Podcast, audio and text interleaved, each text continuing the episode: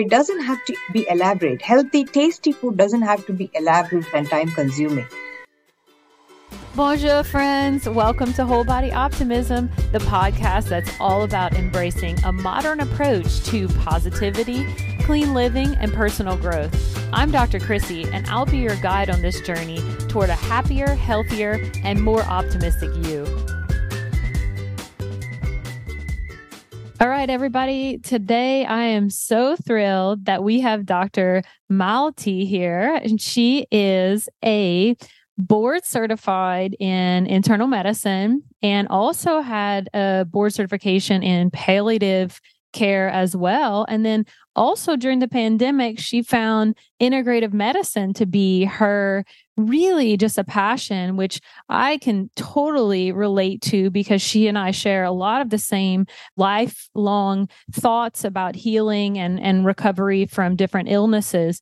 She takes care of patients with mostly chronic illnesses to really live the life that they need and she also works with healthy adults who are recovering from things and and also people that are perfectly normally healthy and to guide them to avoid these chronic illnesses and to really achieve the best vitality of their life. So help me welcome her. She is here. Thank you so much for being here on our podcast. Thank you, Dr. Chrissy. I'm excited to be here with you uh, to talk about this topic today. I'm Dr. Malathi Acharya. I'm the founder of Ayur Integrative Medicine, which is the integrative medicine, which or holistic medicine practice in the Bay Area in Northern California. I started my career as a primary care, you know, internal medicine physician, but I found the Western system of medicine to be very uh, disease and medication based. Sure. And many of my patients would keep asking me for natural treatments and how do I adjust my diet. And I would give them some advice, but nothing was satisfactory to me. So that led me to uh, look for more. And I found and I did this fellowship. And now I'm very happy to do what, you know, what I'm doing. Yeah. So tell us what it looks like on a day to day basis for you. Um, do you see patients virtually now? Do you have to see, go into an office to see patients? And how does that differ from what you did prior? Like the first day out from residency, uh, how was that different from there? For the first 20 years of my medical career, I was an employed physician. So I worked somewhere I initially worked as a hospitalist. Then I um, took some time off and I had my children and I went back. I uh, restarted as a hospitalist. And then I switched, became a primary care physician. So I've all for 20 years of my career, I have worked for somebody, which wow. is very different from what I do now. So I have my own practice. I decide my own schedule. I, it's flexible. I decide when I want to start seeing clients i don't want to call them patients when i start seeing clients you know when when my work day ends i give myself both the permission and the time every day to take care of you know my own health because i have to yeah. practice what i preach so sure. don't start until 10 a.m because i that i need time to do my mindfulness practices yes. my yoga or strength training and my aerobic exercise, and then I, I start. So it's both initially it was terrifying to start my own business. Sure. But I knew that if I had to practice integrative medicine, this is the way that is going to be best. Where right. I said practice on my own terms. I decide how long I'm going to see a patient, how I decide the number, you know, uh, duration of each visit, how many visits. Of course, it's it's it's a, it's a joint decision with the patient, but I can I can decide to have an initial consult for an hour and a half and follow ups for an hour because I think in this philosophy of integrative medicine, the connection, the relationship, the conversations, knowing our clients as much as possible uh, requires investing and spending time and you know all right. of that And I'm uh, sure your patients know, so much appreciate that, you know, like instead of this, okay, I need to go and see the next patient after 15 minutes of them talking, you can really spend a lot of time getting to know them head to toe, backwards and forwards, instead of just billing another patient for an RVU. So I think that's that's really incredible that uh, your your patients have that access to you, and all your extensive training really just gives them a whole breadth of an experience for a provider. To be honest, I mean they have your medicine experience and and also this integrative medicine that you can give them sort of what they always wanted. You know, like what they were asking for you for whenever you started having your patients ask that, right? Absolutely this was a different model. It was uh, you know i was uh, opening a practice that was just integrative medicine. I had a couple of focuses. I served cancer survivors and their families. I also help south asians who have a risk factor or have metabolic syndrome and or heart disease. So yes the flex it was a new more it was a new type of practice a new model. I much of all the integrative care and work uh, doesn't have insurance companies don't recognize this for what it you know their importance yeah i really hate that. it, there is no not much you know value given so this is a direct payment model. It's a direct pay specialty care model of practice. So it was totally sure. new and i was starting it in my mid career so it, it was daunting. However it was exciting also. Right. Um, what what I really like is I do so many different things. I learn so many different things every day. Right. So I, you know, there is patient care and that aspect. There's also how to run a business and how to do this and how. Oh, totally. You know, my so you know when when you're an entrepreneur or a business owner, there's a lot to learn, and that is exciting in itself. So right, that that's that's that. space I am in. So I know a lot of integrative medicine talks about clean living. And as you know, this is something that I just absolutely think should be a priority in all of healthcare professionals' lives, especially providers like ourselves that are giving our patients the best care that we can. So, when did you feel like clean living was now a part of your life? Was it before you decide when before you got your training as an integrative physician, or was it like the that special training, or was it even before that that made you start thinking, hey, there's something to living clean, like making my diet, my lifestyle a cleaner way. So tell me a little bit about that. Great question. So if I, when I'm, as I'm thinking back when you're asking the question, when I transitioned from a hospitalist to primary care physician at my previous job, that was a stage where I started focusing more on nutrition and its repercussions and what you know what to tell my patients and in, in turn also learning more for myself so that's when the sure. focus changed i know i made quite a lot of changes at that point but I really, as you know, we don't get nutrition training much in medical school. right. I know. Not it's much terrible. at all, actually. Now, when I look back, it's very scant training. And many times we just read through here and there, go to one or two CMEs and, in, right. you know, try to improve our knowledge. But the actual pivotal moments were when I times were when I did my integrative medicine fellowship, when the earlier on, you know, the pretty much chapter two or three was a deep dive on nutrition macronutrients, wow. micronutrients. And that's where I really learned a lot. And I also felt that this is knowledge that every physician should have had training in med school for. But totally. here I was getting it in a fellowship training, like pretty much 18 years after I've worked, wow. right? But nevertheless, that was a moment I learned a lot. And I was able to apply the basic principles of what mattered and really made changes to what I ate. Okay. Right. And just a few key changes, you know, switching to whole grains, avoiding refined and processed foods. Right. You know, including greens, you know, vegetables and fruits, especially green vegetables in the diet every day on a daily basis. Um, you know, figuring out which oils were good to cook with or healthy, what what I should be using, figuring out what what else I needed to add to my diet. Those were happened during the fellowship. Right. And the good thing about, you know, when, when you, I'm the person that cooks at home and is in charge of the kitchen and all. So when one person learns, the whole family's, uh, you know. Oh, sure, sure. It's contagious. Yeah. Right. So, you know, as a unit, our whole, whole family's food consumptions changed for the better You know, I started introduce. I switched over from white rice to brown rice and full grains. And I remember, you know, it's a it's a taste difference. The food looks Sure. different, tastes different. So you have to get used to that. And I remember my my sons were at, were in high school. One was high school and one was in college. And this was around, you know, COVID pandemic when everyone was at home. And I told them, hey guys, I'm switching over to this brown rice. I know the taste is going to be different. They were Hmm. like, no, no, it's perfectly fine. And they've embraced that you know, Right. without complaining. So, so yes, that was the pivotal time when I really made changes, and I started feeling the changes. You know, when I when, I- when I started consuming the you know this clean or anti-inflammatory food, I started feeling different. Right. That's I awesome. mentally and physically different, and that's a positive cycle right there.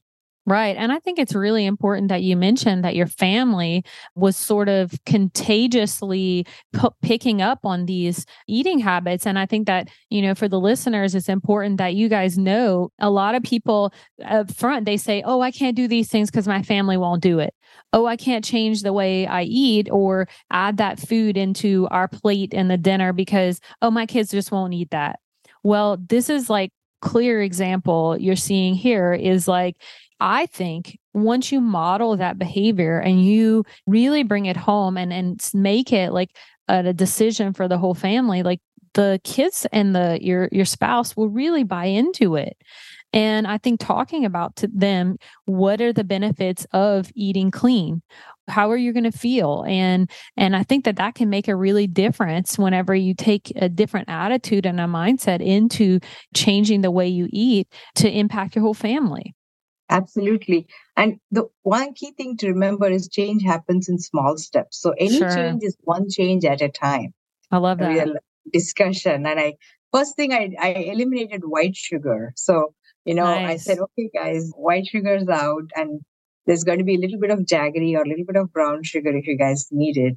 So the changes Sure. have in small steps and preferably one at a time with some Yeah. discussion and then, you know, and a lot of times, you know, we consider vegetables and vegetables are not healthy. So we can spice them up by using spices.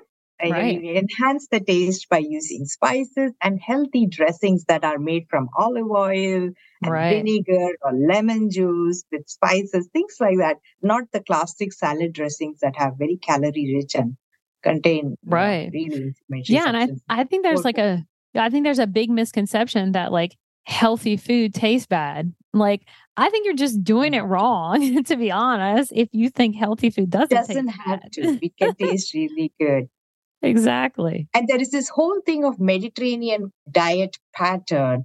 So often one of the things I you know encounter is that healthy food has to be also culturally and culinary keep to the cultural and culinary preferences of the person. So Sure. the, and the Mediterranean dietary pattern is wonderful in that it gives these baseline guide, basic guidelines. Hey, include whole grains, this many servings, vegetables and fruits in the color range, nuts. So there's guidance.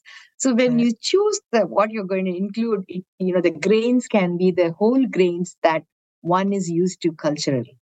Right. know? Right. Right. So for me, because I'm Indian in origin, I choose millets. I choose brown rice. I use brown basmati rice instead of the white rice. So I, I substitute. I use what I'm used to. Um, you know, lentils. Yeah, we know different ways of making lentils. So we can tailor it to our preferences. So it's not a one prescription. This is the salad you need to eat. You can tailor it. That's a good point. You know, taste. I really like that you said that because there is a lot of different people that may be listening and saying, well, you know, like in our culture, we eat this. So how am I going to implement this clean living in this kind of way? Well, it doesn't have to all fit into a box. It doesn't have to be this like prescriptive regimen that I say, this is clean, this is not clean. You can only eat this. You can really tailor it to someone's cultural preferences. And I think spices have a lot to do with that. And if you want to try different types of cultural cuisines, you know, it's easy to use spices to change the flavor of the food and not get stuck on one thing for, you know, a period of time because sometimes that, that can get boring. You won't want to eat the same thing over and over. Yeah, and it can be quick. So it doesn't have to be elaborate. Healthy, tasty food doesn't have to be elaborate and time consuming. For example, it can be a one pot food that you can cook in an instant pot. So you can, you know, add Yeah. the oil, the seasoning, the grain, the lentil, or whatever the source of plant uh, protein, vegetables. You can cook it all together. And there are recipes. If you Google, uh, you can find instant pot recipes for almost every dish that you know. That Yes, I made in a love the. Instapot. It is Right. amazing. I think the Instapot really just helps to make things kind of like you put it away and you forget about it. You can go do something Switch on and else. go. Yeah, exactly. Yeah. It makes it just so easy just to kind of do something else because most of us are all busy. We have things going on. We could just put it in there and then, you know, sometimes I'll turn on the Instapot. I'll put all the ingredients in there, but then I tell my husband, "Hey, I put that when that thing goes off, you need to go and check on it." So then even though it you you may think it takes a long time to start to finish, really you you just prep it put it in there and then have somebody else kind of pick it up. If you have grown kids, have them involved with taking out the food from the Instapot and get them like a part of the clean eating journey as well. Hey, just go press that thing, lever, so that the natural, you know, the pressure is Exac- released. and this- Exactly. yeah, it's it's Yeah. fun and it's easy. And my younger son is a junior in college, and Oh, he wow. uses the instant pot. Oh, does he? his meals, you know, his dinner. So That's yeah, great. you know, you just add the spice, change the spices and the seasoning and the so it doesn't have to be elaborate. You don't have to invest a lot of time. right. It can be quick, it can be tasty and healthy. Right. So I know we talked about kids for a little bit, but I want to mention here I have a lot of clients and a lot of listeners that have young kids. And I would love to get your input on, you know, like the toddlers, whenever they're starting to eat food. What what advice would you give to encourage parents of these young children to kind of start them from a young age and have them at a young age choosing clean things? What advice would you give to them? Introduce variety early, especially with Yeah. respect to vegetables and fruits. Introduce the variety early. And we can't make our kids eat what we don't eat ourselves. So I think Sure. that's where it should start. That it's a family thing. Everybody is eating this. Everybody loves eating vegetables. And maybe talk about introduce variety early. I know sometimes kids, children are they tend to stick to one type of food, but just keep constantly exposing them, not just cooking that one food for them because they eat that, end up eating it quickly, but making sure that there is variety. I Um, like that and variety. you know cooking them in a tasty way like you know adding spices and all and telling them about in the depending on their age telling them about how what good it's going to do to us our body in a very age appropriate way you know this is really going to help. Sure. so just introduce first if we don't eat the variety our kids are not going to eat so it starts there and then introducing introducing the variety early. Right. I love that. For us, I think that it's become very easy for you and me to eat clean and and introduce those foods into our households. But looking back on your transition to when you were making the change, what would you think would be the hardest? What was the hardest part for you in that transition? And what advice would you give to people that are sort of trying to make that transition right now into what to sticking through it and sticking with it? What would you say about that? The key things for me were to learn learn the changes i needed to make. You know this whole okay healthy food healthy food but what are i i had to distill it down to five or six things that i i needed to do. Yeah, so make it simple. simplifying it and making a list for ourselves that's that's the first step. I like uh, that. you know and then for me the first was eliminate refined sugar. Then the second change was change from white grains to whole grains so i did Right. it in a stepwise manner now all have been implemented but when i started i sure. next So maybe like to- like first we take out cane sugar, you know, just like one week at a time. I like that Right. idea. I think that's great. longer. Hey, this month we are just going to focus on whole grains. We are going to I substitute whole grains to give. You know, it's okay. I, things take time, and we have to get used to the difference in taste and how the food looks different within it. Right. So all of those things. So give yourself time. It can be a month. It change a month at a time. And then it was the thing of I had to figure out a time effective how I'm going to get my vegetables and how I'm going to mm. kind of get mm. them ready to cook. So then I had yeah. to figure out which which store, and I actually use Instacart. Oh yeah, nice. I don't find time. You know, it's not easy to find time to shop, so I use right. all the help that I can That's get. Smart. So That's smart. Then I figure out a system where how I'm going to you know where when i'm going to clean what how i'm going to you know when i'm going to yeah, cut so i kind meal prep figure, figure out a plan yeah. right I yeah prep, i like that plan my meal prep and then so those are the key things actually it's like overwhelming to hear all that but i distilled it down to a few points and then this is how i'm going to manage yeah so making a daily plan in your mind and and making you know prepping yourself. Even you know like in my husband and I, what we like to do is make like we have a physical calendar and we like write down like maybe we're just like really simple minded but that helps us keep things straight is saying okay like this day we're going to go to the grocery. And if it's every sunday you know you make it a point say like hey like this is how we're going to meal prep for the week because I don't know if you're like me, but whenever I get the itch and there's no healthy snack around, I, you know, tend to grab something that is not healthy and and not clean for my body. And although I know that this is not going to make me feel good. I'd rather feel a little bit more crummy than hangry. And it's just like being hangry is so uncomfortable. And you really want to avoid the chances of feeling hangry throughout the week by meal prepping, getting prepared, getting your fruits and vegetables set in the right place so that they're easy to grab. I think that is like so important for making this a sustainable lifestyle change for us. Absolutely. Then figuring out the right oil, getting them and yes. them, you know, keep, make them keep them available in the house, getting getting all the things, you know, nuts. Where can I find organic nuts? Yes. I think those are all the big things there. When the change happens, to focus on all of that's why take your time. You know, do yeah. one new change a month and then figure out how that's going to work and make it totally let it become part of your habit and schedule and then move on to the next. Right. I think a good point here is I really coach my clients about cleaning out their pantry and cleaning out items from really taking each thing that they have in there, flipping it around, looking at the ingredients. And does this have inflammatory oils?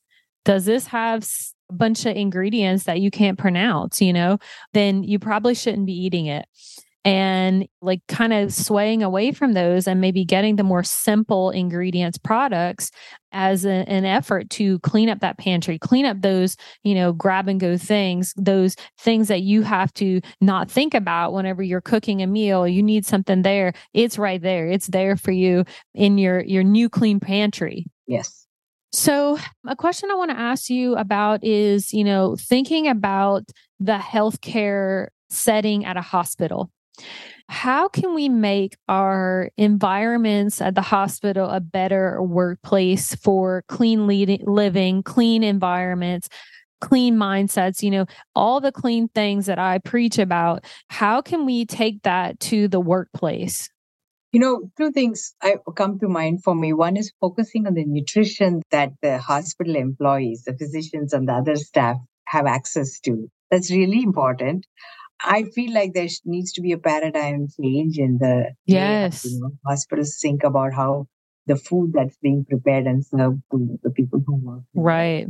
Just applying, you know, the same principles, making sure there is, you know, whole grains, plant-based foods, cooking, you know, variety of vegetables, fruits, cooking them in a, you know, tasty way because people work their long hours. Whoever right. in the hospital works long hours and we need our nutrition. So you know, just a little bit of understanding, interest, and may perhaps training for the chefs on. Uh, yeah, that's a good point. These are the good ingredients. These are the good oils. These are the spices that can be used. And just can, chefs like to cook. They love to cook. So it's just a little bit of a, you know, getting them engaged and kindling their interest. Yeah, and educating. Look for more. Yeah, yeah educating yeah. them really getting their buy-in as to why this is being done because they're also going to eat that so you know getting their buy-in engaging them in the change and then chefs start looking at recipes and stuff once people you know people chefs are very creative so once they get to know Sure. The, they're going to look for ways to make this and you know, spices. So there's a lot that can be done uh, in that. Right. Um, I agree. I, you know, just a quick story. The other day, I had uh, a patient, and she was just going to start eating again because she was recovering from a bowel obstruction. And you know, I was talking to her about clean eating and like healthy oils and avoiding cane sugar, and of course, the only thing we had to offer her, you know, right then and there was a popsicle. Unfortunately, for slash fortunately, they gave her the popsicle and she instantly looked at the ingredients, which I was like, oh, yes, she's looking at the ingredients. But then the popsicle that she had to eat had cane sugar.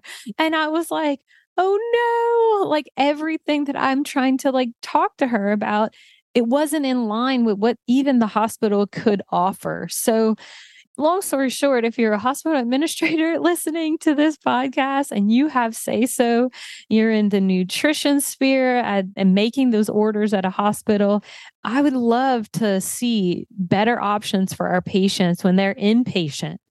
Because the things that we teach them cannot be uh, practiced when they're trying to either a start it in the hospital and then b take it to where they're going so i thought that was pretty interesting is you know is like even though we're trying to teach our patients something sometimes they can't really practice it while they're in the hospital. Right right yes. So on that and you know having spaces in the hospital uh, where there's bright light maybe some nature yes. exposure to nature you know those little gardens healing gardens or even a, a corner space which is a bright window with a plant there so having yes. those healing spaces can help um, both the family members, True. Know, themselves with their patients and ambulatory patients, definitely the, the staff, the physicians and the staff that work there. So you know, it can, it can, hospital can and should be a healing uh, space in every way. Yeah, I agree. I agree. I totally believe that, you know, our our hospital lives could be made much cleaner and much more encouraging of our well-being by just changing uh, some simple things in the workplace environment. I truly believe in that. Yes, absolutely. Well, anything else you wanted to share with us about uh, motivation toward clean living lifestyles? I know we don't have a, a lot much time left, but uh, would love to hear anything else from you. One thing that is evident, or one thing you'll realize that eating healthy not just helps our physical body and you know physical parameters you know hypertension blood pressure all of those things it really helps makes us feel better and feel yes. positive. So that is a profound impact that nutritionally rich slash clean foods have. And you know that's one thing that we cannot forget yeah, I totally agree. You know, whenever we fuel our bodies, it's not just the mechanics, the cellular la- level that that they're getting nutrition from because it really just kind of translates to the rest of your whole body feeling what you just ate. So whether you're eating these clean nutritious meals is really going to affect your mental state your sometimes your joints that um, you know if you eat in inflammatory foods it can infect affect your your your pain sensitivities it's not just going to say, yeah, you're not just saying like, "Oh, I'm I'm eating well so that I can live long." Like you really have to think about how what you're going to eat is going to impact your mental state and your your whole well-being because I do think that there is just a, a tight correlation between the two and it's it's a lot of times overlooked in traditional medicine. Absolutely, the mind body connection. Yes. And processed and refined foods are the number one enemy, enemies to our health. Yeah, they really in are. modern times. So yeah, absolutely. They really are. Well, I thank you so much for joining me today and I will include the your contact information in the podcast notes and if you want to make an appointment to see Dr. Malathi, um, she would be more than happy to see you and have your consultation and go from there. I know you're changing so many lives everywhere, and I appreciate you and thank you so much for what you do. Thank you, Dr. Chrissy. It was wonderful chatting with you here today. Thank you so much for joining us on this uplifting journey through whole body optimism. We really hope you found today's episode as enlightening and inspiring as we did. Remember, optimism isn't just a state of mind, it's a way of life, and you have the power to shape your own destiny. Be sure to follow us on this podcast and on Instagram and Facebook to learn more about some practical and simple tips to find whole body optimism.